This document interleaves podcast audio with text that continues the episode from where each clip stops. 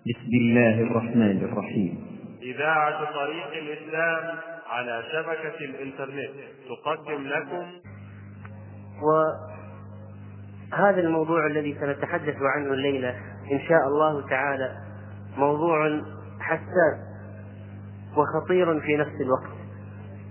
لأنه يتعلق أيها الإخوة يتعلق بأغلى أغلى شيء عند الإنسان المسلم.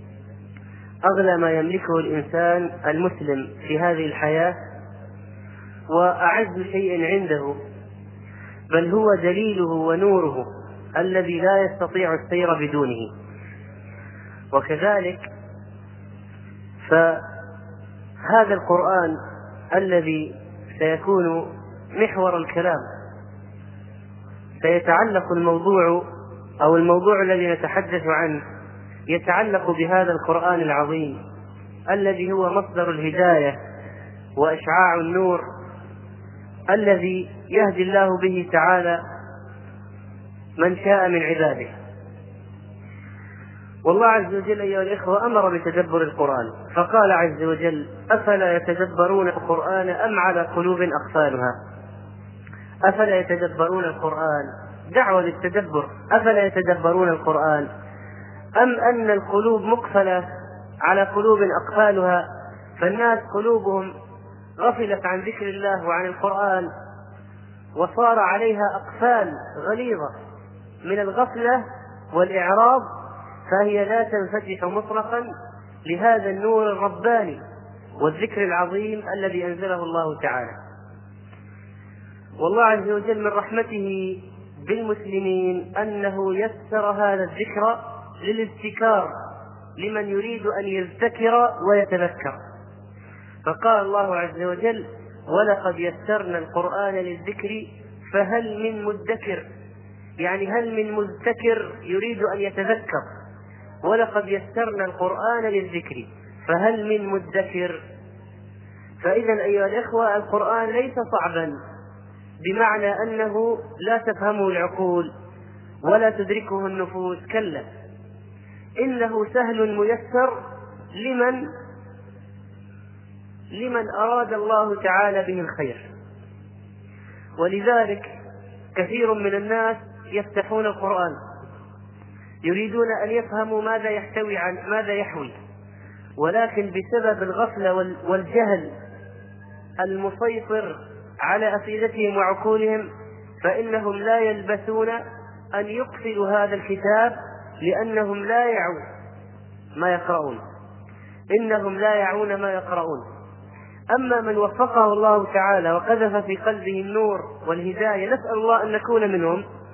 فإنهم أيها الإخوة لا يجدون لا يجدون المشقة أو لا يجدون المستحيل والمعوقات وهم, وهم يقرؤون كتاب الله لكي يتذكروا ما فيه ويفقهوا معناه.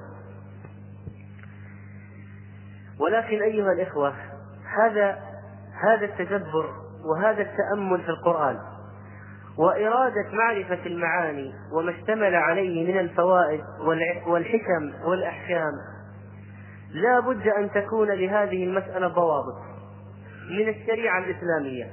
وإلا فإن الإنسان المسلم بدونها ينحرف بدونها ينحرف. ولذلك كان من أسباب الضلال كان من أسباب الضلال.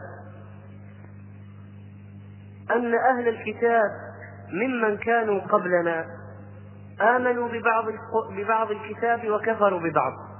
والله عز وجل عنفهم على هذا وأنبهم تأنيبا شديدا. أفتؤمنون ببعض الكتاب وتكفرون ببعض؟ وقال الله عز وجل أيضا كما أنزلنا على المقتسمين الذين جعلوا القرآن عظيم مفرقة. فآمنوا ببعضه وكفروا وكفروا بالبعض الآخر. جعلوه عظيم مقسم مجزأ إلى أجزاء. فما وافق هواهم آمنوا به واتبعوه. وما كان مصادما لأهوائهم وشهواتهم أعرضوا عنه وأغفلوه. وقد كان السلف رحمهم الله تعالى يأخذون هذا القرآن بقوة ويعرفون معناه ويطلبون المعنى الذي أراده الله عز وجل. يريدون أن يعرفوا المعنى حتى لا يصبحوا حتى لا يصبحوا كمن كان قبلهم من أهل الكتاب.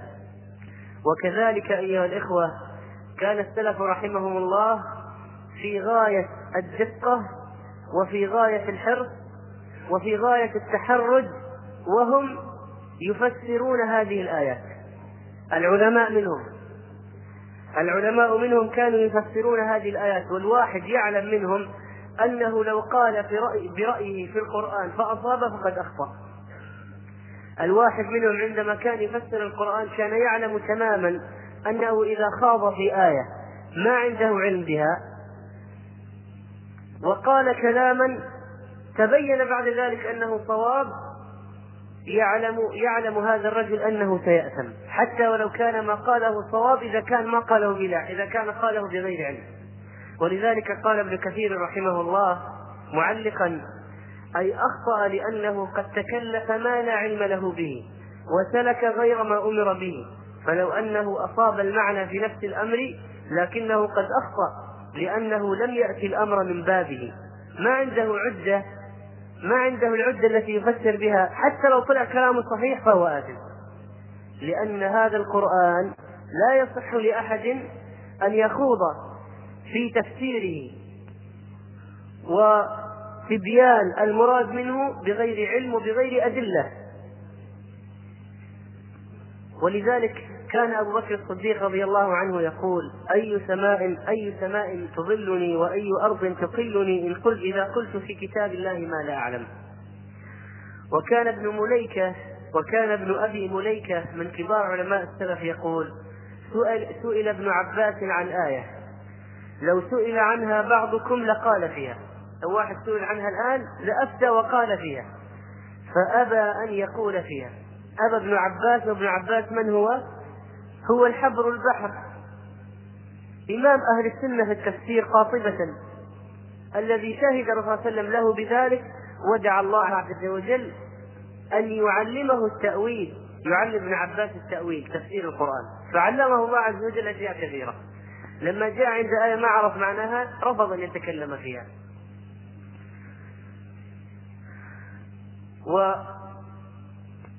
وكذلك أيها الإخوة لو أردنا أن نسرد شيئا من من أطراف العلم أو شيئا من أنواع العلم التي يحتاج إليها المفسر لوجدنا علماءنا قد ذكروا أشياء كثيرة فمنها ما نقله الذهبي رحمه الله تعالى المتأخر في كتابه التفسير والمفسرون.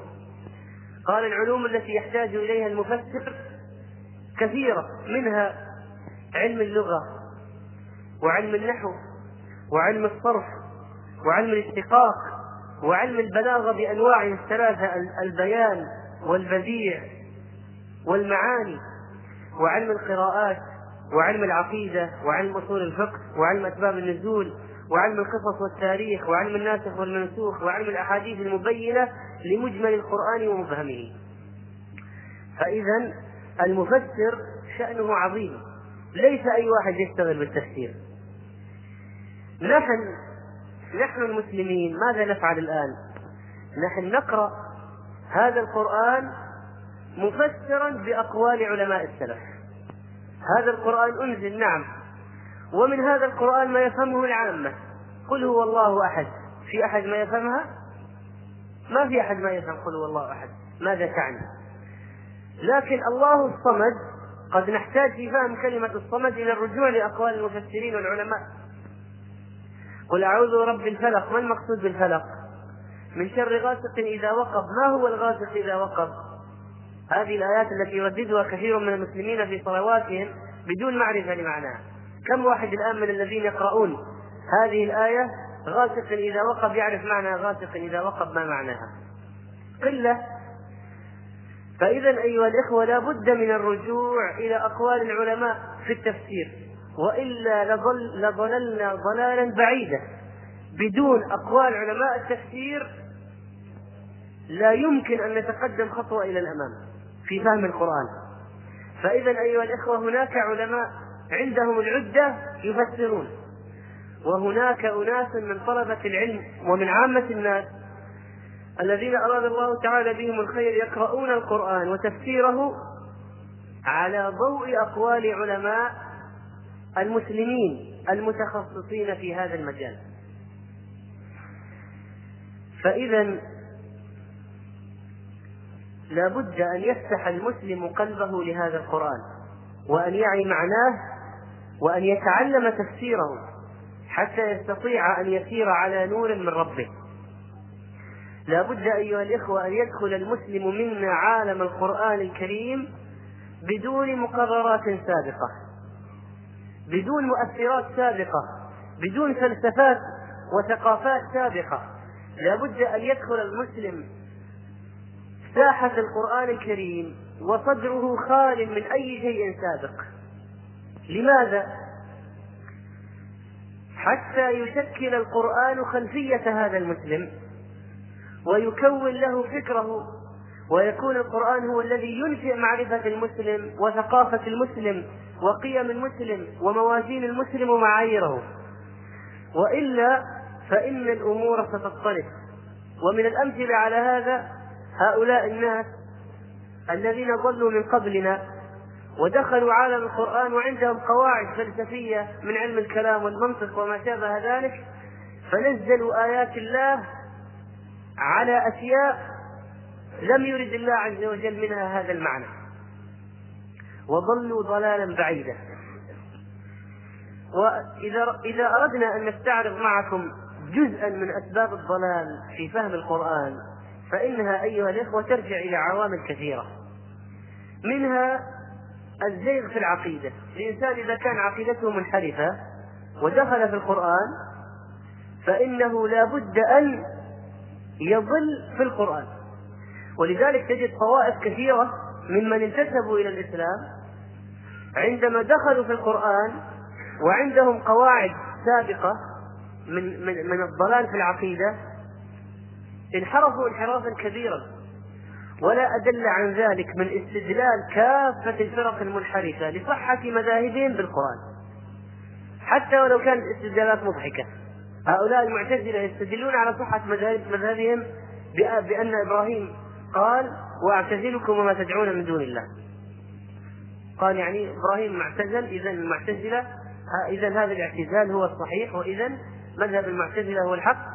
وهؤلاء الرافضة وغيرهم من الفرق المنحرفة عندما يدخلون في القرآن بقواعدهم بقواعدهم الفاسدة فإنهم يفرزون إفرازات غريبة عن المنهج الإسلامي.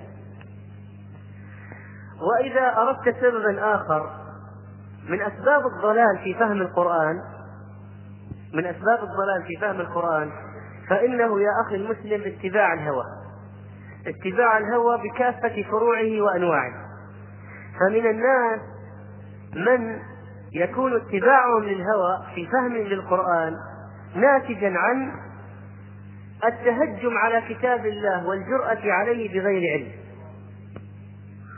كل واحد يظن نفسه نفسه سيفتي ويفهم القرآن على كيفه ويقول أنا أفهم وأنا مجتهد.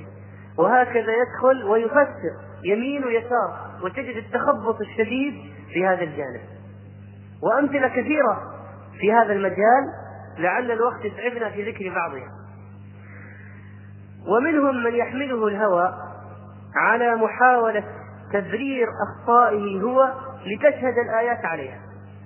يعني هو إنسان مخطئ ومذنب ومقصر فيأتي من هذا القرآن يدور على آيات يحملها على محمل لكي تبرئ ساحته وتظهره أمام الناس بأنه إنسان مستقيم وغير مخطئ ولا مقصر. كما سيمر معنا أمثلة من هذا. كذلك أيها الإخوة من أسباب الضلال في فهم القرآن أخذ بعضه وترك بعضه كما ذكرنا قبل قليل. واحد يأخذ آية ويترك آيات. إذا ما جمعنا النصوص من من مذهب أهل السنة والجماعة من طريقتهم في فهم القرآن والسنة جمع النصوص في الموضوع الواحد. لذلك تجد العالم النحرير عندما يطرق موضوعا لا يأتي له بآية واحدة إلا إذا ما كان غيرها في هذا الباب أو حديث واحد. ولكنه يجمع كل الآيات والأحاديث في هذا الباب. لأن ربما تكون آية تتكلم عن جانب من الجوانب وآية تتكلم عن جانب آخر. أو آية تتكلم مثلا عن فترة معينة نزلت ثم نسخت بآية أخرى. فيكون الاستدلال بها بالآية الأولى المنسوخة فيه ضلال لأن هذا الرجل ما جمع الآيات في الباب الواحد. فيكون فعله مثل الذي يأخذ قول الله تعالى فويل للمصلين ويسكت عن الباقي. ويفعل كما فعل أبو نواس عندما قال ما قال ربك ويل للأولى تكفروا وإنما قال ويل للمصلين. ما قال الله ويل للذين يذكرون وإنما قال ويل للمصلين. فلذلك ما نصلي ونذكر. فإذا أيها الإخوة أخذ بعض الكتاب وترك بعضه من أسباب الانحراف والزيغ الذي وقع فيه كثير من الطوائف السابقة واللاحقة. كذلك الهزيمة النفسية أمام الغرب من العوامل التي تحمل بعض المسلمين على الدخول بالقرآن في القرآن وهم يحملون. ونفسيتهم متصفة بهذه الصفة الهزيمة أمام الكفار أمام الغربيين وغيرهم. فيأخذ يطلع من القرآن كل شيء يريد أن يثبت للناس أن القرآن فيه كل شيء وأنه سبق الأمم في العلوم وأن فيه جميع أنواع العلوم إلى آخره كما فعل طنطاوي جوهري وغيره من الذين انحرفوا في هذا المجال. فهذا أيضا من أسباب الضلال في فهم القرآن. والشاطبي رحمه الله بين في كتابه الموافقات قواعد عظيمة للاستنباط والفهم وإخراج استخراج الأحكام وكتاب الاعتصام أيضا ينبغي لمن أراد التوسع في هذا أن يرجع إليه. واعلموا أيها الإخوة أن عدم الفهم الصحيح يؤدي إلى عدم الفهم الصحيح يؤثر على التطبيق تأثيرا مباشرا. إذ أن الخطأ في الفهم يقود إلى الخطأ في التطبيق. هكذا دائما. الخطأ في الفهم يقود إلى الخطأ في التطبيق. لماذا نحن الآن نركز على هذه المسألة؟ كيف يفهم القرآن فهما صحيحا؟ ولو أن الآن ما توسعنا فيها وذكرنا جوانبها المتشعبة ذكرنا لمحة بسيطة لكن ما ما هي أهمية الموضوع؟ الذي لا يفهم القرآن فهما صحيحا فإنه لا يطبق تطبيقا صحيحا. ينعكس فهمه الخاطئ على واقعه العملي انعكاسا مباشرا. فتنتج هذه الانحرافات في الفهم والتصور والعمل والتطبيق. فإذا أردنا مثالا نأخذ الآن بعض الأمثلة على آيات يخطئ في فهمها الكثيرون من الناس. يقول الله تعالى يا أيها الذين آمنوا عليكم أنفسكم لا يضركم من ضل إذا اهتديتم إلى الله مرجعكم جميعا فينبئكم بما كنتم تعملون. يا أيها الذين آمنوا عليكم أنفسكم لا يضركم من ضل إذا اهتديتم. ماذا يفهم الآن كثير من المسلمين من هذه الآية؟ إن هذه الآية أيها الإخوة عليكم أنفسكم لا يضركم من ضل إذا اهتديتم صارت معتمدا. صارت معتمدا للكسالى والقاعدين والمقصرين في باب الدعوة إلى الله والأمر بالمعروف والنهي عن المنكر. اعتبرها هؤلاء الناس عذرا لهم في القعود عن القيام بواجب التبليغ والدعوة إلى الله. وقال كل إنسان منهم عليك نفسك. لأن الله قال عليكم أنفسكم بس عليك من نفسك. لا يضركم من ضل إلى ما دام أنت كويس وتطبق وهذا ما عليك من الناس. هكذا يفهم من هذه الآية. عند هؤلاء المنحرفين هذه الآية تجيز لكل مسلم في مفهومهم أن يلتزم بالطاعة هو ويبتعد عن المحرمات هو وأنه إذا فعل هذا فقد أدى الواجب الذي عليه وأن الله لا يريد منه أكثر من هذا. وأنه ليس عليه أن يدعو الآخرين ولا أن يدلهم ويهديهم دلالة الإرشاد. هداية الإرشاد والدلالة وأن كون المجتمع فاسد والناس منحرفين ما يضر. ما يضر لأن لأن الله يقول عليكم أنفسكم لا يضركم من ضل إذا اهتديتم هكذا يفهمون. أما إذا جئت معي إلى المفهوم الصحيح الذي ذكره علماؤنا في التفسير في هذه الآية فإنك ستجد الأمر مختلف تماما وستجد عندما ترى الصورة الصحيحة يتبين لك مدى الانحراف الحاصل في فهم هذه الآية عند كثير من المسلمين. يقول ابن كثير رحمه الله تعالى وليس في الآية مستدل على ترك الأمر بالمعروف والنهي عن المنكر. وهناك في في التفسير في تفسير ابن كثير مثلا نجد نجد قولين أساسيين. في تفسير هذه الآية. فمن العلماء من يقول أن هذه الآية خاصة بظرف معين. يعني كما قال بعض علماء السلف قال إذا أمرت بالمعروف ونهيت عن المنكر ولم يستجب لك ولم تطع فعند ذلك لا يضرك من ضل, من ضل إذا اهتديت. إذا أنت قمت بالواجب وأمرت بالمعروف ونهيت عن المنكر وما سمع لك الناس ولا استجابوا لك فعند ذلك لا يضرك من ضل إذا اهتديت. إذا اهتديت أنت.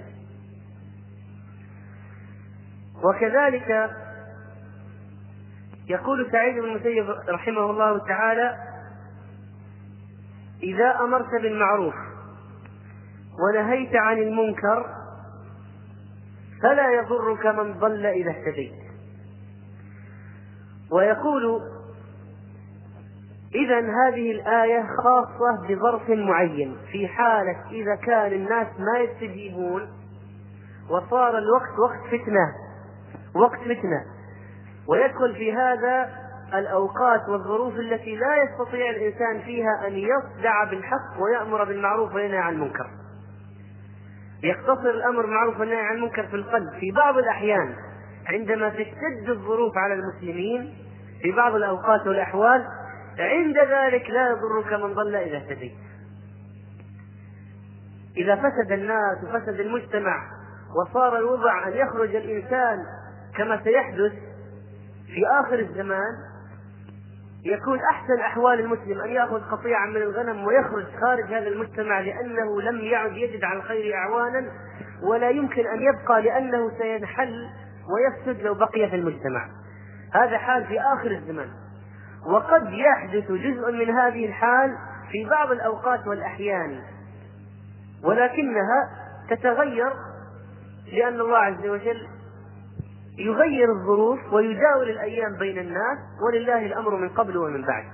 فيكون المسلمون في حالة ضعف يعقبها حالة قوة ثم حالة ضعف ثم حالة قوة وأحيانا يكون في مكان قوة وفي مكان ضعف. في نفس الوقت تلك الأيام نداولها بين الناس. المعنى الثاني وهو فقه مهم يقول الله عز وجل عليكم أنفسكم لا يضركم من ضل إذا اهتديتم. هل تتصور يا أخي المسلم أن تهتدي يصير اسمك مهتدي إذا اهتديت وأنت لا تأمر معروف ولا تنهى عن المنكر ولا تدعو إلى الله هل يكون اسمك مهتدي؟ لا طبعا. تكون إذا كنت صالحا في نفسك قد حققت جزءا من الهداية لكن ما حققت الهداية كلها لأنك ما يمكن تصير مهتدي تماما إلا إذا قمت بهذا الواجب العظيم. فعند ذلك هنا في هذه الحالة نستطيع أن نفهم. عليكم أنفسكم لا يضركم من ضل إذا اهتديتم. إذا اهتديتم مشيتم على الهدى بجميع فروعها بجميع فروع الهداية. ومنها الأمر معروف عن المنكر عند ذلك لا يضرك من ضل إذا اهتديت. وما عليك إلا نفسك أنت ما تحاسب إلا عن نفسك كل نفس بما كسبت رهينة. الأمر الثالث أنه يجب أن نجمع كل الآيات والأحاديث في هذا الباب قبل أن نستنبط عدم عدم وجوب أمر معروف والنهي عن المنكر. فإذا جمعت الآيات الأخرى كنتم خير أمة أخرجت للناس تأمرون معروف وتنهون عن المنكر. وإذا جمعت وإذا وإذا اطلعت على هذا الحديث الصحيح عن قيس بن أبي حازم قال قام أبو بكر الصديق رضي الله عنه فحمد الله وأثنى عليه وقال يا أيها الناس إنكم تقرؤون هذه الآية. يا أيها الذين آمنوا عليكم أنفسكم لا يضركم من ضل إذا اهتديتم. وإنكم تضعونها في غير موضعها. وإني سمعت رسول الله يقول إن الناس إذا رأوا المنكر فلم يغيروه أوشك أن يعمهم الله بالعقاب. فإذا أيها الإخوة أخذ الموضوع من جميع جوانبه. و, والاستشهاد بالآيات والأحاديث بعمومها هو الذي ينجي الإنسان من هذه المآزق التي يقع فيها. فإذا لابد أن نقوم بالواجب كاملا. عليكم أنفسكم عليكم أنفسكم. ثم ثم أن هذه الآية لسان حالها يقول لكل مسلم عليك نفسك. أصلحها وأبعدها عن المعاصي. طيب كيف كيف نبعد النفس عن المعاصي؟ ونحن نترك الناس في الفساد يرتعون ويمرحون كما شاءوا. يعني هل يمكن أن تصلح نفسك وأهلك اللي أنت مكلف فيهم والمجتمع من حولك فاسد؟ ما يمكن. فإذا إصلاحك لنفسك ولأهلك يستلزم أن تصلح المجتمع وتسعى في إصلاح المجتمع لأنك ما يمكن تصلح نفسك في بيئة فاسدة. هل أنت تعيش لوحدك في في في قمة جبل ما عندك أحد حتى تصلح نفسك بدون مؤثرات خارجية؟ لا يمكن. فإصلاحك لنفسك أيضا عليكم أنفسكم إصلاحك لنفسك يتطلب ويتضمن أن تسعى في إصلاح البيئة التي من حولك. فهذه الآية أيها الإخوة تأمرنا بالعمل في مجال المجال الخاص وهو الإقبال على النفس وتربية النفس وإصلاح النفس لتستقيم على طاعة الله وتبتعد عن معصية الله. وكذلك تأمرنا بأن نعمل في مجال العامة وهو الإقبال على الآخرين. ووعظهم ونصحهم وتذكيرهم بأمر الله عز وجل وأمر بالمعروف ونهي عن المنكر. تعال معي إلى آية أخرى. وانظر كيف يكون سوء الفهم. عدم الفهم الصحيح للآية قائدا ودليلا إلى سوء التطبيق والعياذ بالله. يقول الله عز وجل فاتقوا الله ما استطعتم واسمعوا وأطيعوا وأنفقوا خيرا لأنفسكم ومن يوق شح نفسه فأولئك هم المفلحون. فاتقوا الله ما استطعتم. ماذا يفهم الآن كثير من المسلمين من هذه الآية؟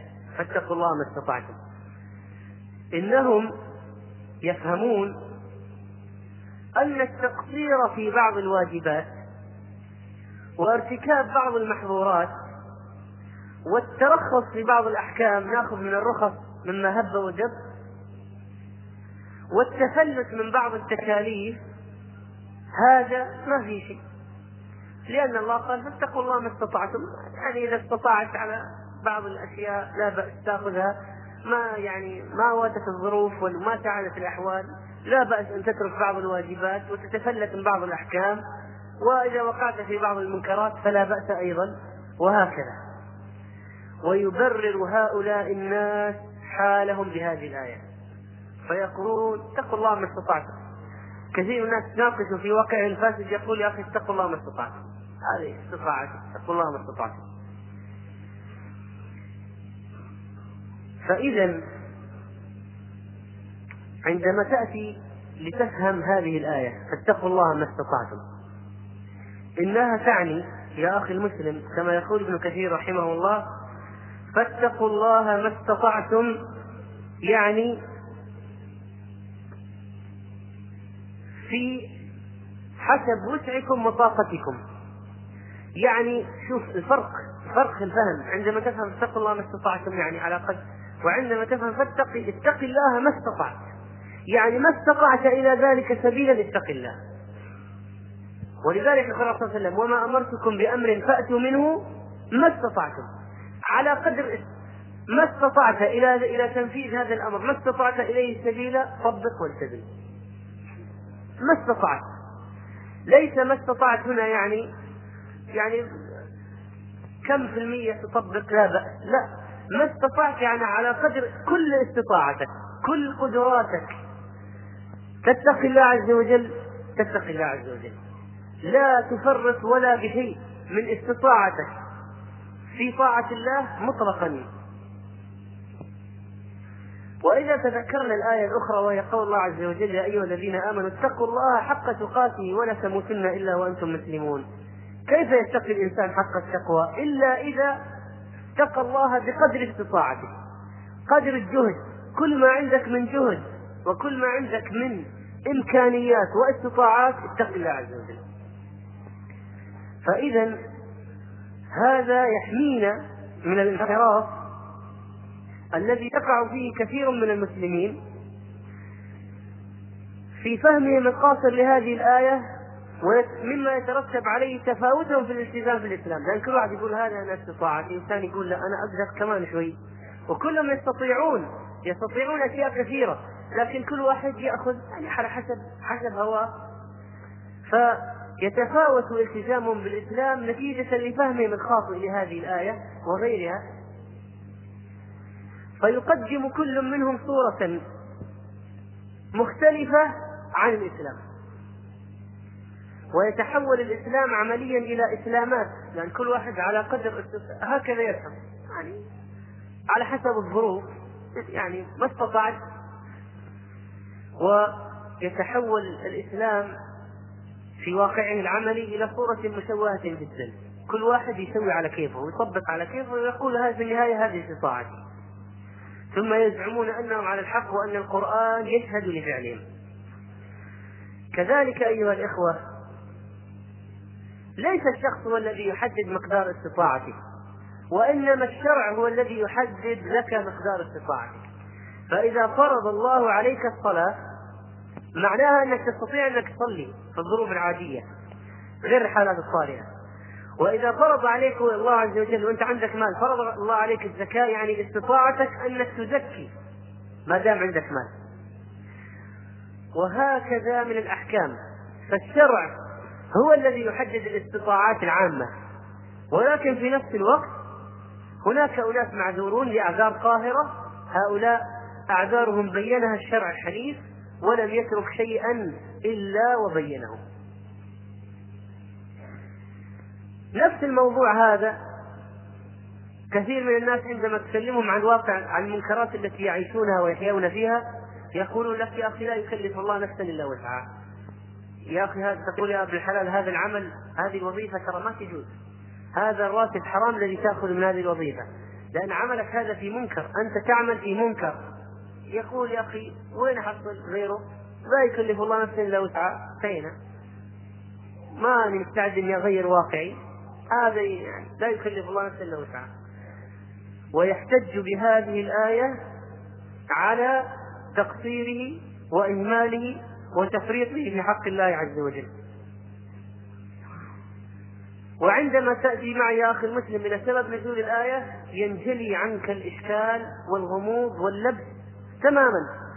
فقد روى الإمام مسلم عن أبي هريرة رضي الله عنه قال لما نزلت على رسول الله لله ما في السماوات وما في الأرض وإن تبدوا ما في أنفسكم أو تخفوه يحاسبكم به الله إلى آخر الآية. اشتد ذلك على أصحاب رسول الله صلى الله عليه وسلم.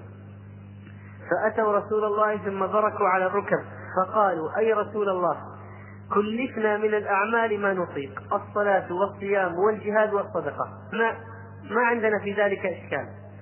وقد أنزلت عليك هذه الآية ولا نطيقها. يعني إن تبدوا ما في أنفسكم أو تخفوه سواء أسررتم ولا أعلنتم يحاسبكم به الله؟ فقالوا يا رسول الله أنزلت عليك هذه الآية ولا نطيقها. في نوع من الجرأة كان في كلامهم رضي الله عنهم. قال رسول الله صلى الله عليه وسلم أتريدون أن تقولوا كما قال أهل الكتابين اليهود والنصارى سمعنا وعصينا بل قولوا سمعنا وأطعنا. ما دام الله أنزل عليكم كذا قولوا سمعنا وأطعنا. غفرانك ربنا وإليك المصير. واسأل الله المغفرة على على هذه التقصيرات التي تحصل منكم. فقالوا سمعنا وأطعنا غفرانك ربنا وإليك المصير. ثم انظر إلى العبارة هذه التي ستأتي الآن. التي عبر بها الراوي عبارة دقيقة وجميلة جدا. يقول فلما اقترأ فلما اقترأها القوم فلما اقترأها القوم وذلت بها ألسنتهم فأنزل الله في إثرها آمن الرسول بما أنزل إليه من ربه والمؤمنون وأنزل الله لا يكلف الله نفسا إلا وسعها لها ما كسبت وعليها ما اكتسبت ربنا لا تؤاخذنا إن نسينا أو أخطأنا. نزل التخفيف. كان من أول إن تبدوا ما في أنفسكم أو تخفوه يحاسبكم به الله. سواء أظهرت النية السيئة أو لما أظهرتها ما دام جاءت في نفسك سيحاسبك الله عز وجل عليها ويسجل عليك السيئات فلما اقترأها القوم وذلت بها ألسنتهم استسلموا لأمر الله. قالوا خلاص ما دام نزل عند الله سمعنا وأطعنا. انظروا أيها الإخوة إن الله عز وجل يكافئ المطيع على طاعته. لما أطاع الله الصحابة الله عز وجل نزل التخفيف. فقال في الآية إن نسينا لا تؤاخذنا إن نسينا وأخطأنا قال الله نعم. خلاص لا يؤاخذهم من نسوا وأخطأوا ربنا ولا تحمل علينا إصرا كما حملته على الذين من قبلنا؟ قال نعم. ربنا ولا تحملنا ما لا طاقة لنا؟ قال نعم. واعف عنا واغفر لنا وارحمنا أنت مولانا فانصرنا على القوم الكافرين قال نعم. فنزلت الرخصة ونزل التخفيف على أمة محمد صلى الله عليه وسلم بسبب طاعتهم لله عز وجل. هذا أيها الإخوة من فضل الصحابة بالمناسبة. هذا من فضل الصحابة. هؤلاء هذا التصرف كان سببا في تنزيل التخفيف. صار صارت الآن القضية لو جاء في نفسك خاطر سوء لكن ما نفذته ليس فقط لا تعاقب عليه الآن بعد التخفيف وإنما من هم بسيئة فلم يعملها كتبها الله له حسنة. شوف التخفيف كانت القضية من أول. لو جاء في نفسك خاطر سوء تأثم ولو ما فعلته. صارت المسألة بعدين في التخفيف لما اقترأ الصحابة وذلت فيها ألسنتهم إذا إذا إذا جاء في نفسك السيئة وهممت فيها وما عملتها يكافئك الله عز وجل بالحسنات لأنك ابتعدت وتركت المنكر والسيئات لأجل الله عز وجل. هذا من فضل الله على الناس ولكن أكثر الناس لا يشكرون.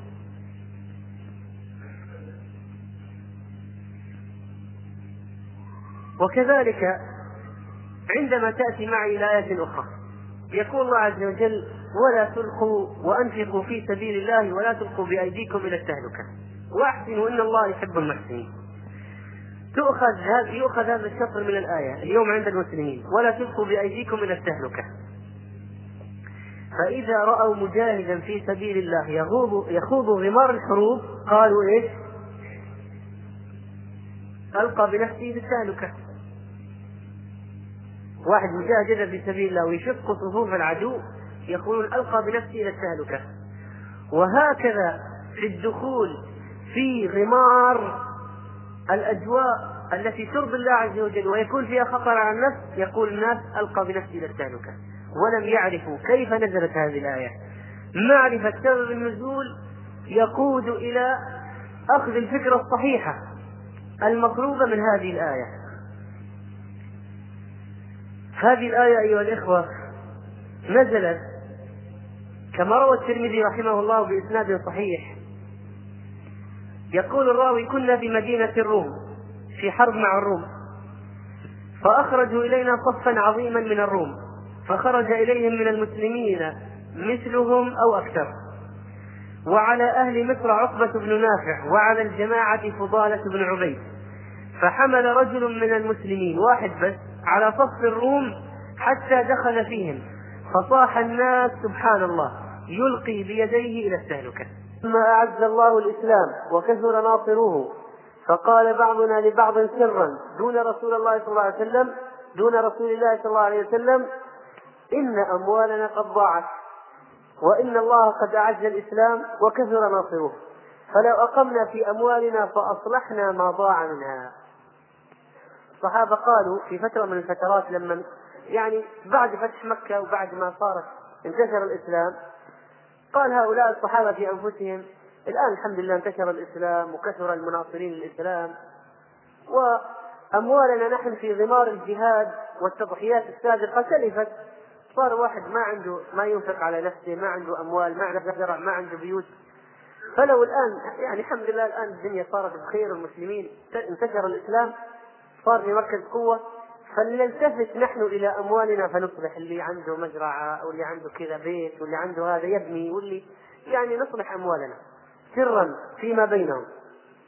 وهذه الخاطرة يعني قد تكون طبيعية في هذا الجو. ناس تعبوا جاهدوا قاتلوا ضحوا سنوات طويلة جدا حتى انتشر الإسلام.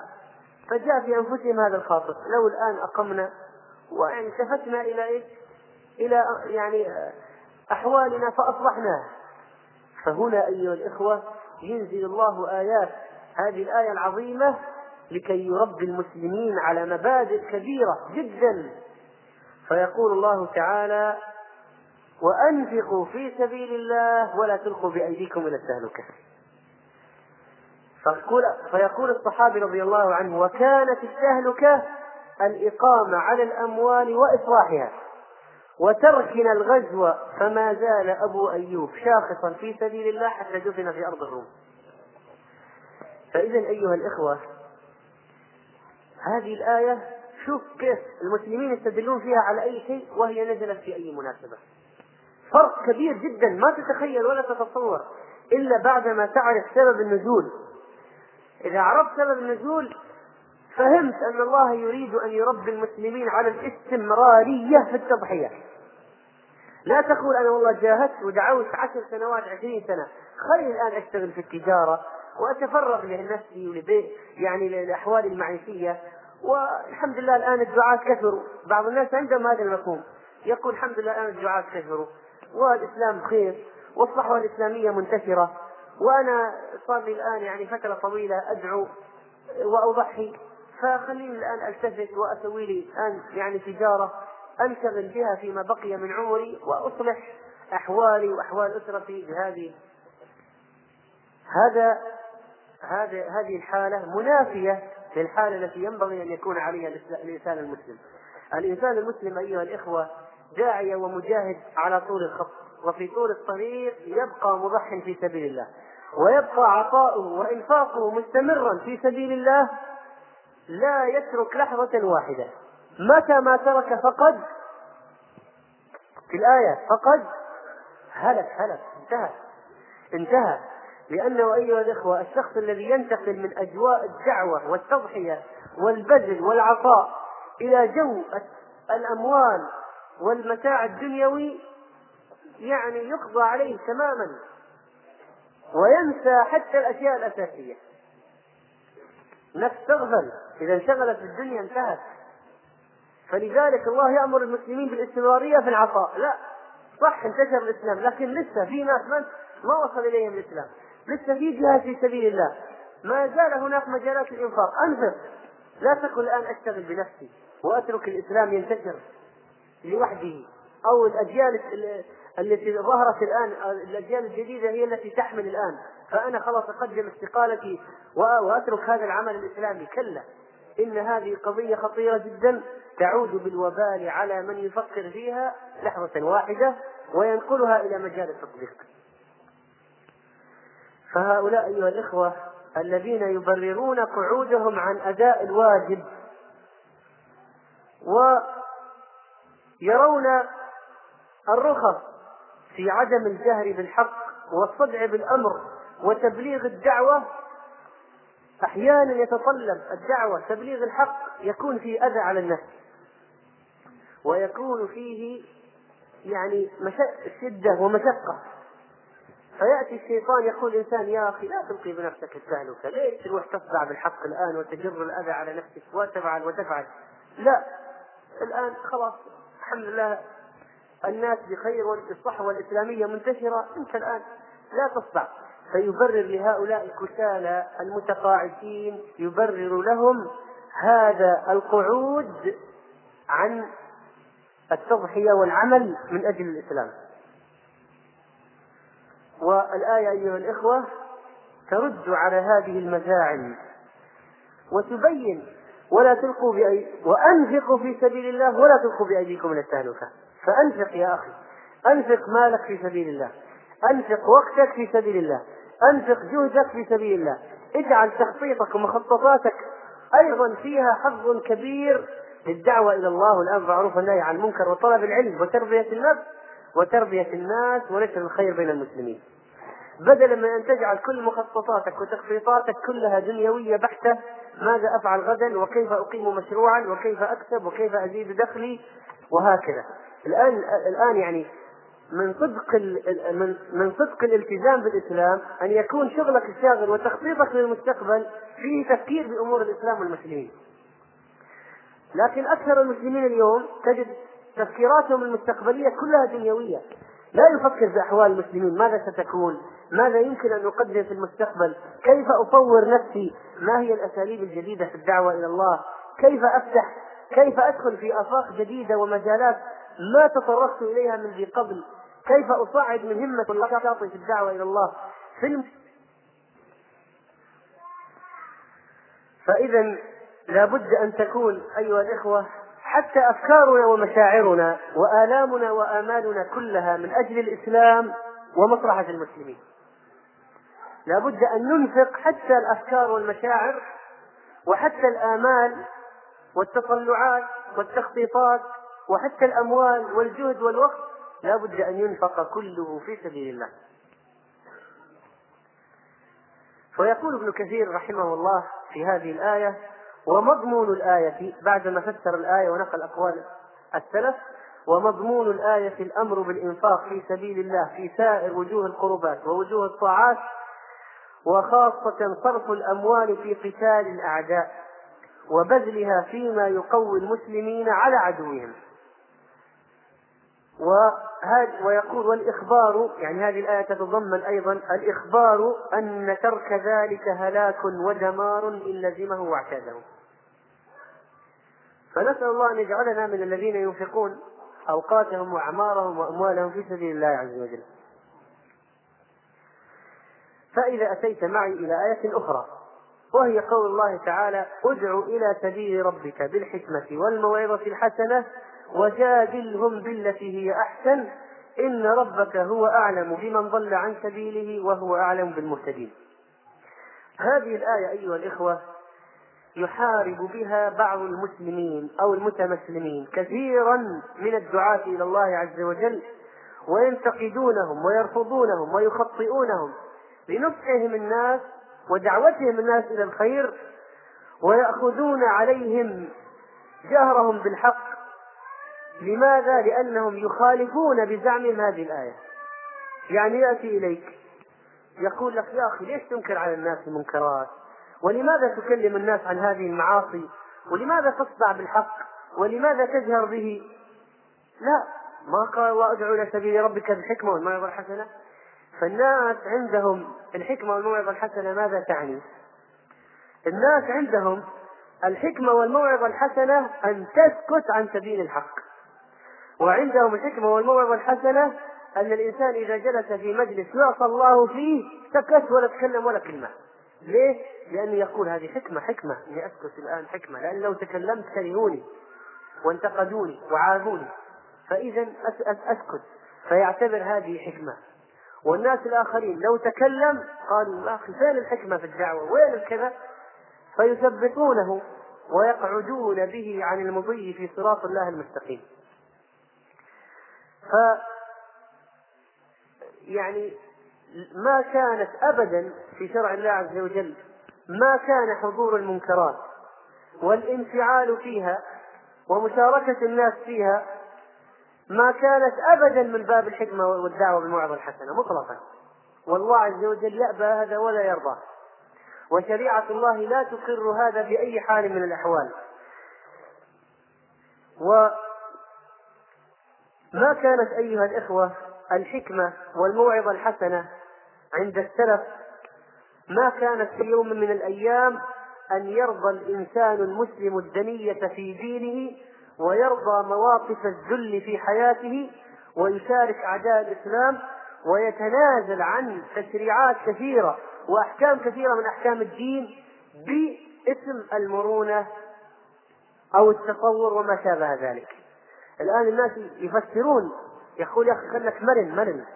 كن مرن يا أخي. الحكمة والموعظة الحسنة. خليك مرن. ما في داعي الآن تنكر وهذه وتلتزم بكل هذه الأشياء. خلي عندك مرونة. حكمة. ما قال الله حكمة والموعظة الحسنة؟ فيجعلون التفلت من الالتزامات الإسلامية والسكوت عن الحق والمداهنة هو الحكمة والموعظة الحسنة. وعندما ترجع إلى التفسير تجد أن القضية مختلفة تماما. فيقول ابن كثير رحمه الله ناقلا عن ابن جرير الحكمة هي ما أنزله الله على رسوله من الكتاب والسنة. هذه الحكمة. تصور؟ الحكمة ومن يؤتي الحكمة فقد أوتي خيرا كثيرا. الحكمة هي ما أنزله الله على رسوله من الكتاب والسنة. طبعا هذا لا يعني أنك عندما تعرض الكتاب على السنة على الناس أن يعني تترك الأشياء المساعدة لك في الدعوة إلى الله كالقول المناسب في الوقت المناسب بالقدر المناسب والأسلوب المناسب. هذا من تكملة الحكمة ومن تفريعاتها ومن مستلزماتها ومتضمناتها. الحكمة أساسا هي الكتاب والسنة هذه الحكمة. ومن يؤت الحكمة فقد أوتي خيرا كثيرا. لكن هذا لا يعني أو هذا يتضمن دعوة الناس إلى الكتاب والسنة. لا بد أن تنتقي القول المناسب تنتقي الوقت المناسب تنتقي الأسلوب المناسب بالقدر المناسب والتدرج المناسب. هذا لا ينافي مطلقا بل إن هذا أمر مطلوب وتدعو إليه الشريعة وأحوال الرسل والأنبياء. والموعظة الحسنة كما يقول ابن كثير رحمه الله يعني أي ما فيه من الزواجر والوقائع بالناس ذكرهم بها ليحذروا من بأس الله. يعني بالموعظة الحسنة ادعوهم بما يرقق قلوبهم من ذكر النار وعقاب الله عز وجل والعذاب ومصائر الأمم الغابرة التي أهلكها الله تعالى.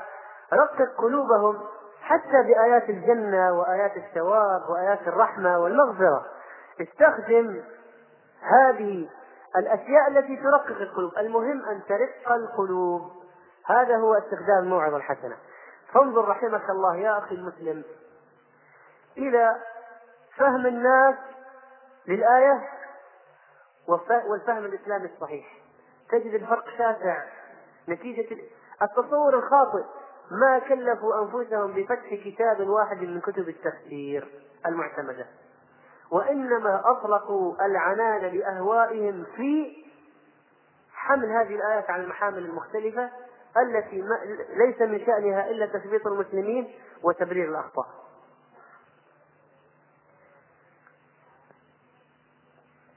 أيضا إذا جئت إلى قول الله عز وجل فقول له قولا لينا.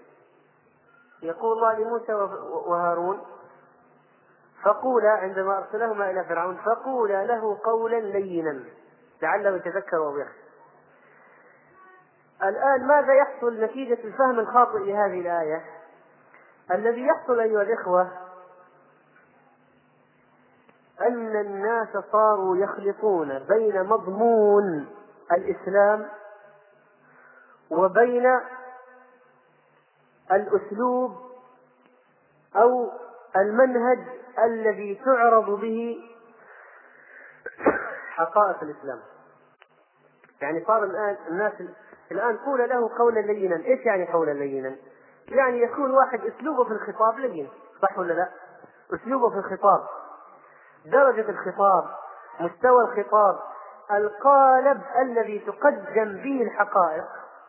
القالب ما هو الحقائق نفسها؟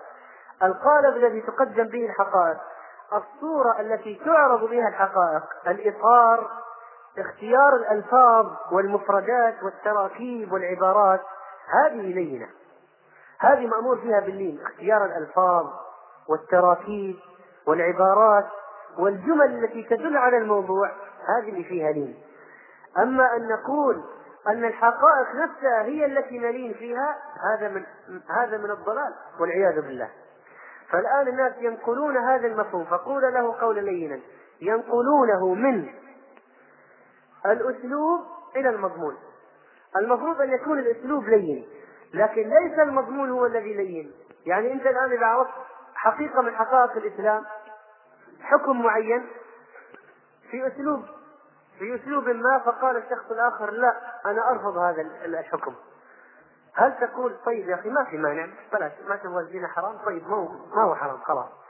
يعني شو يعني الزنا أو بعض الناس سبحان الله كما يقول آه، صاحب بلال رحمة الله تعالى عليه يعني يعرضون أحكام الإسلام على الناس كأنهم يربتون على أكتافهم ويتدسسون إليهم بالإسلام تدسسا يعني كأن الواحد خجلان من الأحكام التي يقولها للناس ومستحي وما هو عارف شلون يقول ولذلك هو يعني يعرض شيئا ويترك شيئا ويعلن شيئا ويخفي أشياء وهكذا يتدسس تدسس كأنه أحكام الإسلام يعني شيء عار وخزي وخجل.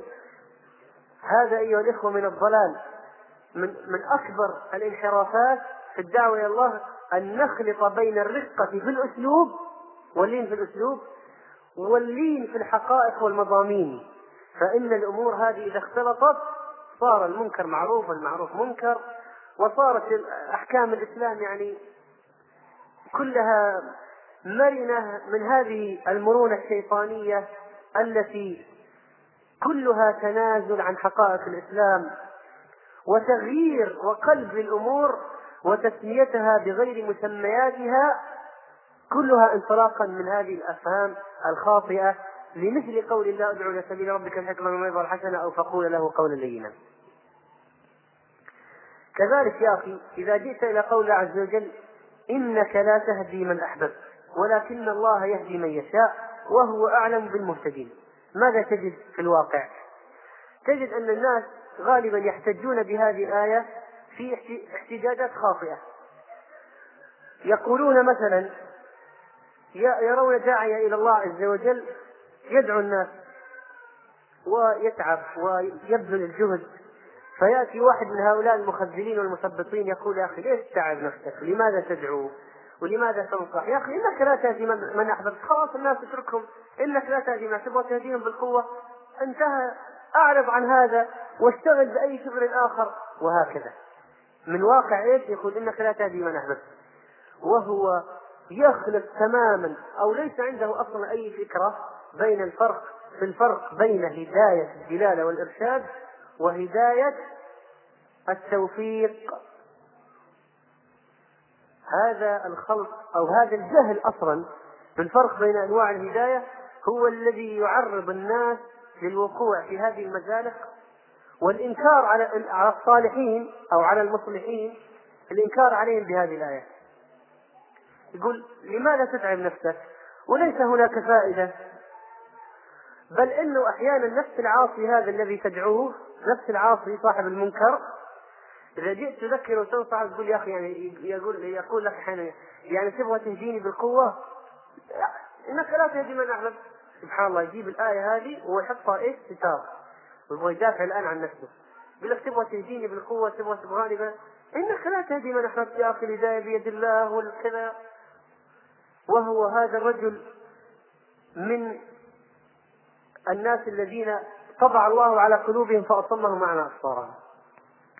وإذا جئت شوف معرفة سبب النزول دائما من الأمور المهمة جدا. كيف نزلت هذه الآية؟ وفي من نزلت؟ وما مناسبة النزول؟ روى الإمام مسلم في صحيحه عن سعيد بن المسيب عن أبيه قال لما حضرت أبا طالب الوفاة عم الرسول صلى الله عليه وسلم جاءه رسول الله صلى الله عليه وسلم فوجد عنده أبا جهل وعبد الله بن أبي أمية بن المغيرة فقال رسول الله صلى الله عليه وسلم يا عمي قل لا إله إلا الله. كلمة أشهد لك بها عند الله. فقال أبو جهل وعبد الله بن أبي أمية يا أبا طالب أترغب عن ملة عبد المطلب؟ فلم يزل رسول الله صلى الله عليه وسلم يعرضها عليه ويعيد له تلك المقالة. حتى قال أبو طالب آخر ما كلمهم هو على ملة عبد المطلب. اختار الكفر والعياذ بالله لأن الناس هؤلاء يضغطون على رأسه. ولولا المسب الملامة أو حذار مسبة لوجدتني سمحا بذاك مبينا. وخشي الملامة والمسبة والناس يعيرون يقول ترك ترك دين آبائه وأجداده وأبى أن يقول لا إله إلا الله. ومات. فماذا قال صلى الله عليه وسلم؟ قال أما والله لأستغفرن لك ما لم أنهى عنك. فأنزل الله ما كان النبي والذين آمنوا أن يستغفروا المشركين ولو كانوا أولي القربى من بعد ما تبين لهم أنهم أصحاب الجحيم. وأنزل الله في أبي طالب. هذه تكملة الرواية. وأنزل الله في أبي طالب. إنك لا تهدي من أحببت ولكن الله يهدي من يشاء. أنزل الله في أبي طالب. فقال الرسول صلى الله عليه وسلم إنك لا تهدي من أحببت. هل هذه الآية نزلت قبل أن يبذل الرسول جهدا في دعوة أبي طالب؟ هل نزلت هذه الآية بعدما قطع الرسول مرحلة في دعوة أبي طالب؟ نزلت الآية؟ متى نزلت الآية؟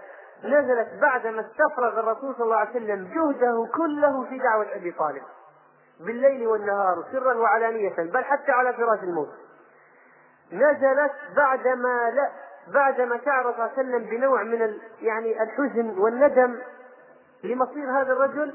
قال الله عز وجل له إنك لا تهدي من أحببت. بعدما استفرغ الرسول صلى الله عليه وسلم وسعه وطاقته في دعوة أبي طالب نزلت هذه الآية. فانظر كيف الآن يستخدمها هؤلاء المغفلون المغرضون في حجب النور عن الناس وتثبيت الدعاة إلى الله. كذلك أيها الإخوة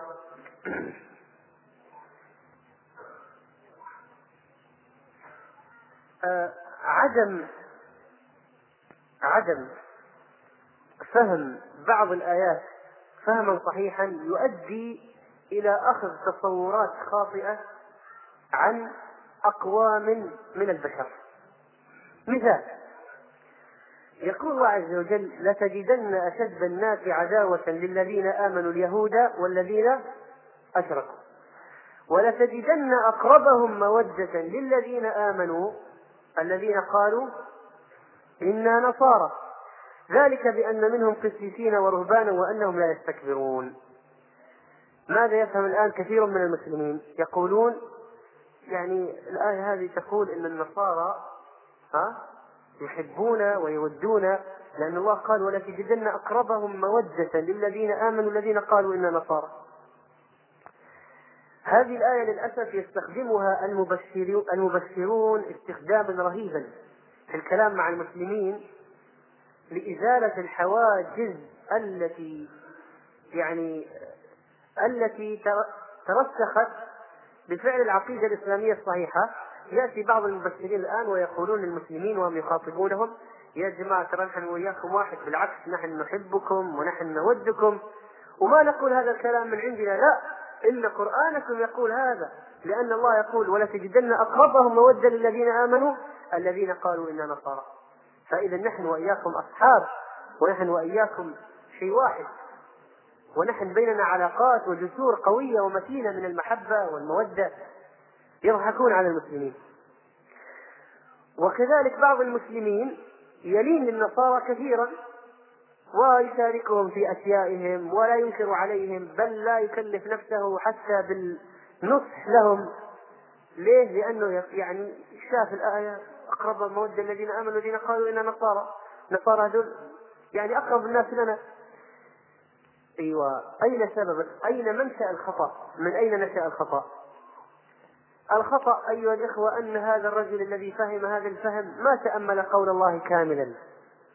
تبغى تعرف الرد؟ انظر إلى تكملة الآية الآيات التي بعدها. ولتجدن أقربهم مودة للذين آمنوا الذين قالوا إنا نصارى. من فين جاءت هذه المودة؟ ذلك ذلك. بأن منهم قسيسين ورهبانا وأنهم لا يستكبرون. فإذا أول شيء نتج هذه المودة من إيش؟ من عدم الاستكبار. الاستكبار الذي يمنع قبول الحق. أيها الإخوة الاستكبار عدم الاستكبار. ثانيا ثانيا وأنهم لا يستكبرون. وإذا سمعوا ما أنزل إلى الرسول رسولنا صلى الله عليه وسلم ترى أعينهم تفيض من الدمع مما عرفوا من الحق. هل النصارى الآن يفعلون هذا؟ إذا سمعوا ما أنزل إلى الرسول ترى أعينهم تفيض من الدمع مما عرفوا من الحق؟ ليس هذا فقط ليس فقط لا يستكبرون وإذا سمعوا ما أنزل إلى محمد صلى الله عليه وسلم ترى عينا تفيض من الدمع. لا وإنما أيضا يقولون ربنا آمنا فاكتبنا مع الشاهدين. يعني دخلوا في إيش؟ في الإسلام يعني صاروا مسلمين وما لنا لا نؤمن بالله وما جاءنا من الحق ونطمع أن يدخلنا ربنا مع القوم الصالحين. هذه تكملة الآيات. فأثابهم الله بما قالوا جنات. إذا أيها الإخوة هذا الصنف من الناس هذا الصنف من الناس هم أقرب أقرب أقرب مودة للذين آمنوا. لأن الآيات الآيات هي التي تحكي هذا. ولا تجدن أقرب مودة الذين آمنوا الذين قالوا إن نصارى ذلك بأن منهم قسيسين ورهبانا وأنهم لا يستكبرون. وإذا سمعوا ما إذا هو صنف معين من النصارى عرفوا الحق وآمنوا به ما عندهم استكبار هؤلاء أقرب الناس وسيدخلون بعد ذلك في الإسلام. هذا هو هؤلاء هم أقرب مودة للذين آمنوا. وإلا فإن واقع النصارى اليوم والواقع السابق أيضا الواقع الأسود الحملات الصليبية التي خاضت فيها آه، خيول النصارى في دماء المسلمين إلى ركبها في فلسطين وغيرها عندما دخلوها قتلوا المسلمين. وما حدث في الأندلس المفقود عندما دخله الأسبان النصارى. وما يحدث اليوم من النصارى ضد المسلمين في أنحاء العالم إنه أمر يهز الإنسان المسلم هزا ويفيدك يا أخي بأن هؤلاء لا يزالون في عداوة شديدة للإسلام والمسلمين وأن حالهم أبدا لا يقارن ولا ولا ولا يقارب شيئا مطلقا من الأحوال التي ذكرها الله عن صفات هؤلاء النصارى. إذا لا بد أن يعرف المسلم عدوه وأن لا يخلط الأمور وأن لا يلبس عليه وأن لا يفهم خطأ كذلك أيها الإخوة عدم الفهم الصحيح للقرآن يوقع المسلم في حبائل أهل السوء ويجعله يقع أيضا في الحرام ويتلبس تتلبس عليه الأمور. مثلا يقول الله عز وجل يا أيها الذين آمنوا لا تأكلوا الربا أضعافا مضاعفة. كثير من الناس اليوم يقولون يعني الله نهى رحمك الله يعني الله نهى عن أكل الربا أضعاف مضاعفة 50% 100% 200% 300% هذا اللي حرام. أما لما نأخذ شيء بسيط يعني 5% 7% 3.5% يعني هذا ما في شيء لأن الله يقول لا تأكلوا الربا أضعافا مضاعفة. يعني الأضعاف المضاعفة هذا اللي منعنا. لكن الأشياء الثانية هذه النسب البسيطه يعني ما فيها شيء. ما تدخل في الآية.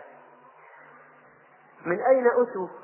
من أين أتي هؤلاء في سوء النتيجة التي وصلوا إليها؟ اولا ما عرفوا هذه الآية نزلت في أي شيء؟ هذه الآية نزلت أيها الإخوة تنكر واقعا ربويا قد تعارف عليه العرب في الجاهلية.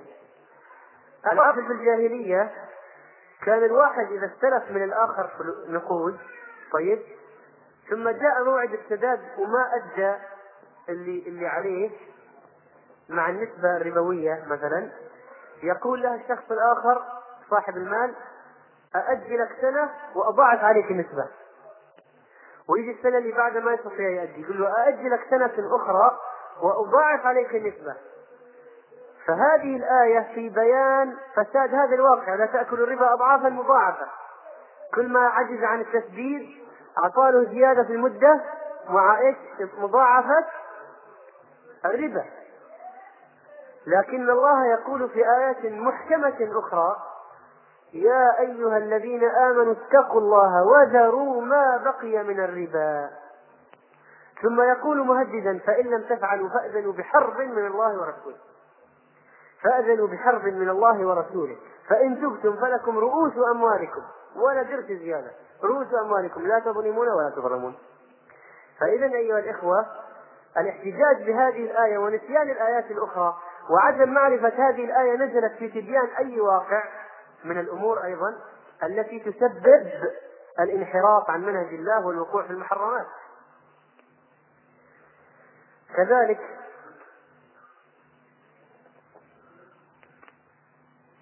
يؤدي عدم فهم بعض الآيات إلى الشعور بأن القرآن فيه تناقض.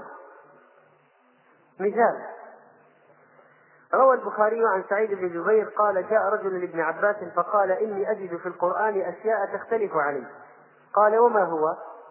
يعني لنا حصل أشياء متناقضة. قال وما هو؟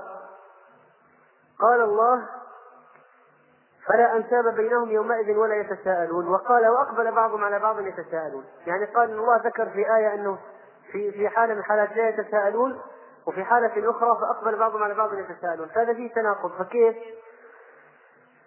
فقال ابن عباس رحمه الله ورضي عنه وأرضاه فلا أنساب بينهم في النفخة الأولى ينفخ في الصور فيصعق من في السماوات ومن في الأرض إلا من شاء الله. فلا أنساب بينهم عند ذلك ولا يتساءلون.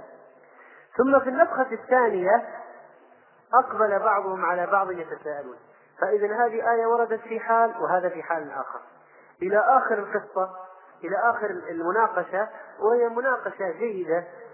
يعني ينبغي الرجوع إليها لمعرفة كيف يكون أحيانا عدم فهم الآيات مشعر لبعض المسلمين بالتناقض في القرآن مع ما في تناقض. وإنما التناقض بالعكس في فهم في فهم هذا الشخص. أحيانا يؤدي عدم فهم القرآن إلى الاعتقاد بأن القرآن مخالف للحقائق التاريخية. يعني مثلا يجي واحد يستعرض قول في سورة مريم يا أخت هارون ما كان أبوك امرأة سوء وما كانت أمك بغية. هذا الكلام يوجهه إلى من؟ إلى مريم. طيب. مريم بعد موسى ولا مع موسى؟ بعده بمئات السنين يمكن بآلاف السنين. صح؟ فكيف هؤلاء يقولون يا أخت هارون ما كان أبوك امرأة؟ سوء وهارون اللي كان مع موسى بينه وبين مريم آلاف السنين. كيف صار أخته؟ هذا الإشكال أورده نصارى نجران لما أرسل الرسول صلى الله عليه وسلم لهم أرسل لهم المغيرة بن شعبة إلى نصارى نجران. فلما قدم عليهم قالوا له إنكم تقرؤون يا أخت هارون وموسى قبل عيسى بكذا وكذا. فلما قدمت على رسول الله سألته فقال ألا أخبرتهم أنهم كانوا يتسمون بالأنبياء والصالحين قبلهم؟ يعني الرسول يقول هارون هذا اللي هو اللي موسى اللي مريم أخته غير هارون أخو موسى. لكن كان بنو إسرائيل يسمون بأسماء إيش؟ الأنبياء والصالحين من قبله مثل ما نحن الآن نسمي إبراهيم على اسم النبي إبراهيم نسمي صالح على اسم النبي صالح وهكذا. بنو إسرائيل كذا أيضا. فقال هذا هارون اللي أخته مريم ليس هو هارون أخو موسى. هذا هو الرد ببساطة. وقال بعض المفسرين يا أخت هارون يعني أخته في الدين حتى لو كان هارون هذاك أخو موسى. وقال بعضهم حتى لو كان هارون هذاك فإنها تحمل على يا أخت هارون يعني أخته في الشبه الشبه في العبادة. الحين بعض العامة يقولون هذه مثلا جبت سيارة هذه السيارة أخت السيارة هذه، إيش يقصد يعني أخته هذا؟ بالنسب؟ لا، يقصدون يعني بالشبه، تقول هذه أختها بالضبط، كذا؟ فيعني يا أخت هارون يعني يا شبيهته بالعبادة، ولكن القول الأول الذي فسر الرسول صلى الله عليه وسلم هو الأولى، وإن كانت باقي الأقوال تصح في المعنى، ولكن الرسول صلى الله عليه وسلم فسرها تفسيرا واضحا. جليا. كذلك أيها الإخوة عدم الفهم الخاطئ لآيات القرآن يؤدي إلى فقدان المعايير الصحيحة للحكم على الناس وقد يوضع أناس في غير منزلتهم التي التي هم عليها حقيقة مثلا يقول الله عز وجل إنما يخشى الله من عباده العلماء ويقول الله عز وجل أيضا قل هل يستوي الذين يعلمون والذين لا يعلمون الآن الناس يستفيدون فيها المسلمين على إيش؟ على أنه هذول العلماء الكفار اللي في الغرب هذول الناس يعني عندهم خشية لله. لأن الله مدحهم قال إنما يخشى الله عباد هذه العلماء؟ هذول علماء الفلك وعلماء الطب وعلماء الفلك وعلماء الأرصاد وعلماء وعلماء إلى آخره. يقول هذول. وبعضهم يضل ضلالا أكثر ويفهم الآية بالعكس. يقول الله يخاف من العلماء. لأن العلماء عندهم سلطان وعلم ها؟ يعني فلذلك الله يخشى منهم. وهي الآية إنما يخشى الله مفعول به من عباده علماء الفاعل. فالفاعل اللي يخشى اللي هو العلماء اللي هم يخشون مؤخر. والذي يخشى الله عز وجل مفعول به مقدم. جاء في الآية. يعني إنما يخشى العلماء الله. هذا يعني هذا الأصل. وجاءت في القرآن بمعاني من البلاغة كبيرة. إنما يخشى الله من عباده العلماء. من هم العلماء الذين يخشون الله؟ علماء الشريعة. ما هم علماء الفلك والطب؟ علماء العلماء العلم الدنيوي. لا. علماء الشريعة هم الذين يخشون الله. وإلا فهناك علماء كبار في الذرة والفلك ما نفعهم علمهم. صح؟ وإنما قادهم إلى تشغيل مخترعاتهم في ما يدمر البشرية وما يعود على الناس بالوبال وبسائر الأمور الشريرة فإذا يجب أن نفهم المعنى أن ما يخشى الله من عباده العلماء. حتى بعض السلف قال العلماء هو كل من خشي الله فهو عالم. كل من خشي الله فهو عالم. يعني عالم عنده علم بالخشية. نفس الشيء الذي يستوي الذين يعلمون والذين لا يعلمون. بعض الناس الآن يجي متخرج من يطلع مثلا آخذ شهادة من من مثلا حقل الهندسة أو الطب أو الفلك حصل مكتوب على الشهادة قل هل يستوي الذين يعلمون والذين لا يعلمون؟ وشهادات التقدير الدراسية اللي تمنح في التفوق في الرياضيات والإنجليزي وكذا مكتوب عليها هل يستوي الذين يعلمون والذين لا يعلمون. هل المقصود في الآية هذا؟ لا طبعا. لما ترجع إلى إلى تفسير السلف لهذه الآيات تجد أمن هو قائم آناء الليل ساجدا وقائما يحذر الآخرة ويرجو رحمة ربه. قل هل يستوي الذين يعلمون والذين لا يعلمون؟ فمن هم الذين يعلمون؟ صفتهم في نفس الآية. ساجد وقائم يحذر الآخرة ويرجو رحمة ربه. هؤلاء الذين يعلمون.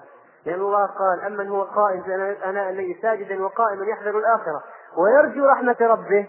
هذول الصنف هل يستوي الذين يعلمون والذين لا يعلمون؟ فإذا صار الآن واضح من هم الذين يعلمون. فإذا أيها الإخوة لو ما فهمنا هذا نجي نفسر الآن القرآن ونحط العلماء هذول ولا هؤلاء الناس اللي عندهم علم في هذه الأشياء في المنازل فوق وهم ونفسر الآيات بناء على هذا وهذه من القضايا الخطيرة. كذلك قد يؤدي أحيانا عدم الفهم لآيات القرآن الكريم إلى اتهام الأنبياء بأشياء لا يمكن أن يتصورها مسلم صحيح العقيدة. يخشى الله ويعظم قدر الأنبياء. فمثلا تأتي على قصة إبراهيم التي تلوناها في الصلاة. وكذلك نري إبراهيم ملكوت السماوات والأرض وليكون من الموقنين. فلما جن عليه الليل رأى كوكبا قال هذا ربي. فلما أفل قال لا أحب الآفلين. فلما رأى القمر بازغا قال هذا ربي.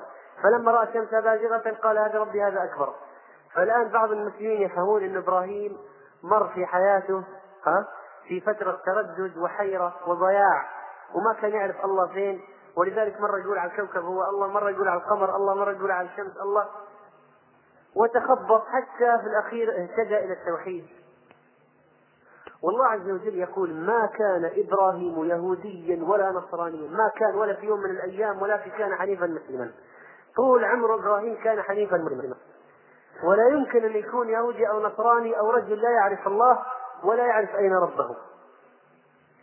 فإذا كيف نفهم؟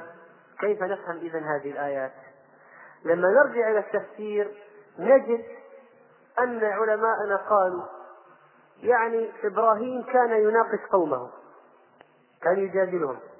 فلو قال لهم هذا الكوكب ما هو الله من أول؟ قال هذا الكوكب ليس ليس الله هذا الكوكب.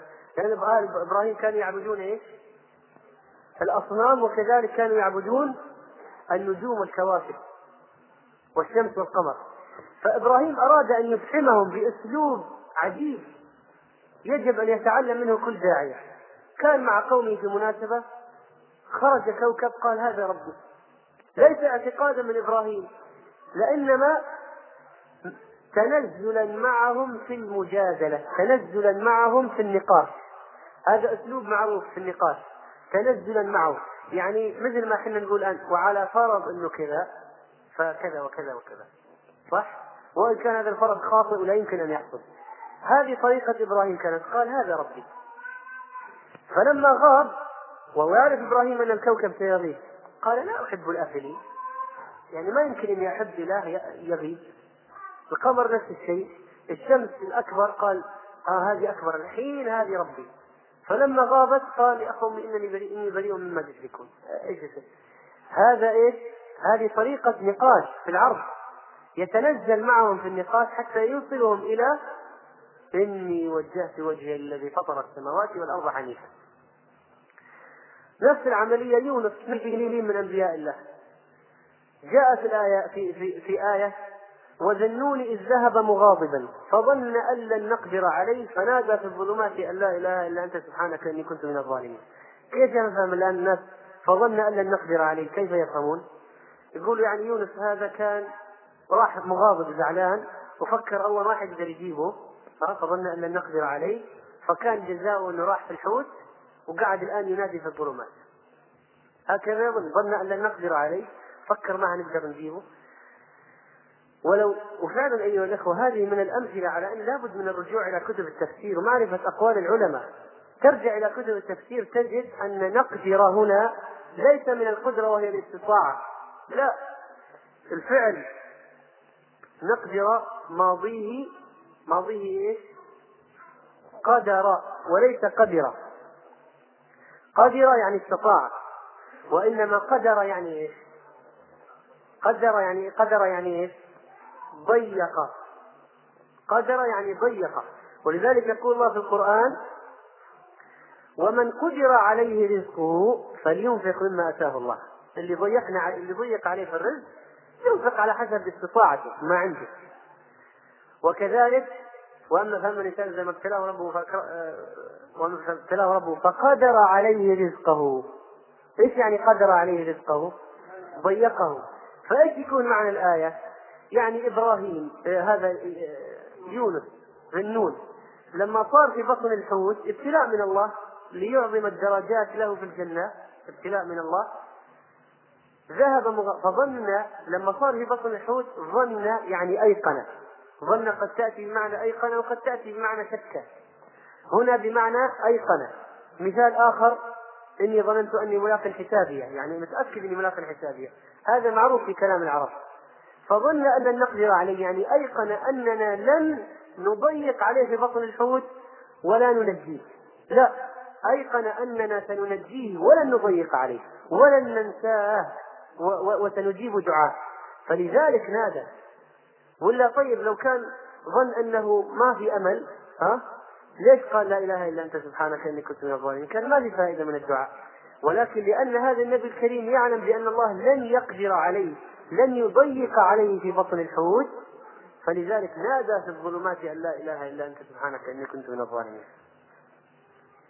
طيب اذا أيها الأخوة المنعطفات والمزالق كثيرة. معلش أنا أطلت شوي. المنعطفات والمزالق كثيرة في قضية كيف نفهم الآيات. ومن هذه المزالق والمنعطفات قضية الآن الفتنة التي حصلت بهذا العلم التجريبي عند الكفار مما جعل بعض المسلمين يتهافتون تهافتا على إخضاع الآيات والأحاديث لنظريات الكفار. فنتجت عن هذه أشياء عجيبة جدا مذهلة. هذا مصطفى محمود يقول وخلقناكم أطوارا. هذا يؤيد نظرية داروين في أن الإنسان أصله خلية وبعدين ترقى برمائيات وسواحب وثدييات وبعدين صار قرد وبعدين صار إنسان لأن الله يقول وخلقناكم أطوارا. يعني كان طور كان طور خلية بعدين طور صار كائن مائي طور صار برمائي طور صار زواحف طور صار ثدييات وطور كذا. هذا فهمه هذا فهمه. ولو كتاب خطير جدا القرآن محاولة لفهم عصري كله من هذه الخرافات والشعوذات. هذا فهم هكذا يفهم. فهم خلقناكم أطوارا يعني مع أن المفهوم الصحيح إيش خلقناكم أطوارا؟ نطفة علقة مضغة عظام. فكسونا العظام. هذه الأطوار. هذا ما رجع بل يمكن رجع وأهمل. ما أخذ. هذه خطورة. عدم الاعتماد على أقوال المفسرين من السلف. هذه خطورة.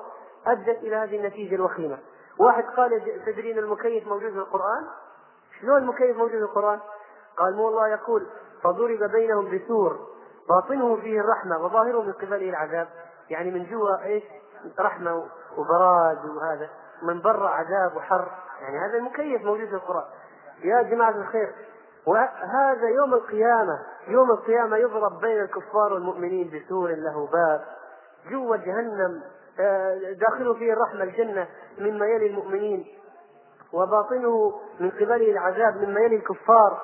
هذا السور الذي يضرب بينهم. هذا الأخ يقول ورد المكيف في القرآن. واحد يقول الطيارات موجودة في القرآن. شلون؟ قال من شر النفاثات في العقد. النفاثات نفاثات. طيارات النفاثات في القرآن. واحد يقول الذرة هذه مكتشفة. من مثقال ذرة من علماء الذرة وها فإذا أيها الإخوة يعني واحد الله نور السماوات والأرض واحد مؤلف كتاب فيها. قال هذه تدل على إشعة الليزر.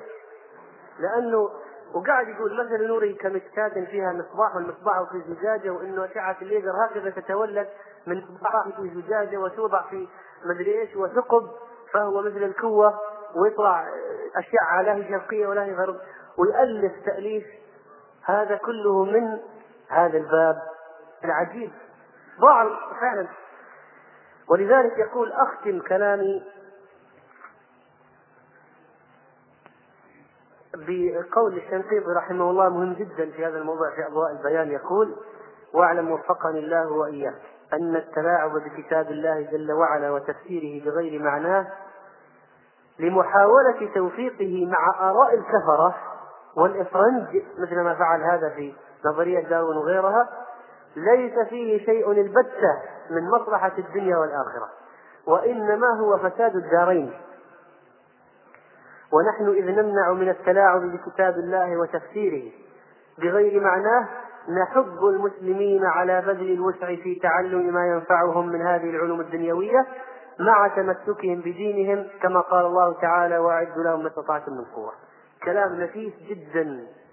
يا اخوان صح إن إحنا ما نخضع الآيات وكذا لكننا نقول المسلمين تقووا وادرسوا وتعلموا هذه العلوم حتى تنصروا بها الدين. فنسأل الله سبحانه وتعالى أيها الإخوة أن يجعلنا وإياكم من القارئين لكتاب الله. اللهم اجعلنا ممن يقرؤون كتابك فيحلون حلاله ويحرمون حرامه ويؤمنون بمتشابهه. واجعلنا ممن يقيم حدوده وحروفه. ولا تجعلنا ممن يقيم حروفه ويضيع حدوده. واجعله شفيعا لنا يوم القيامة. واجعله حجة لنا لا حجة علينا. بحولك وقوتك يا رب العالمين. الدرس القادم أيها الإخوة سيكون بعد ثلاثة أسابيع من الآن يعني يوم, الأربعاء الموافق 8 جماد الآخرة وحيث أن ذلك الوقت سيكون موسم سفريات فسنتكلم إن شاء الله عن آداب السفر في الإسلام وأحكام السفر بعد ثلاثة أسابيع. يعني ليس كالعادة بعد أسبوعين بعد ثلاثة أسابيع من الآن الدرس القادم وصلى الله وسلم على نبينا محمد. سبحانك اللهم وبحمدك أشهد أن لا إله إلا أنت أستغفرك وأتوب إليك.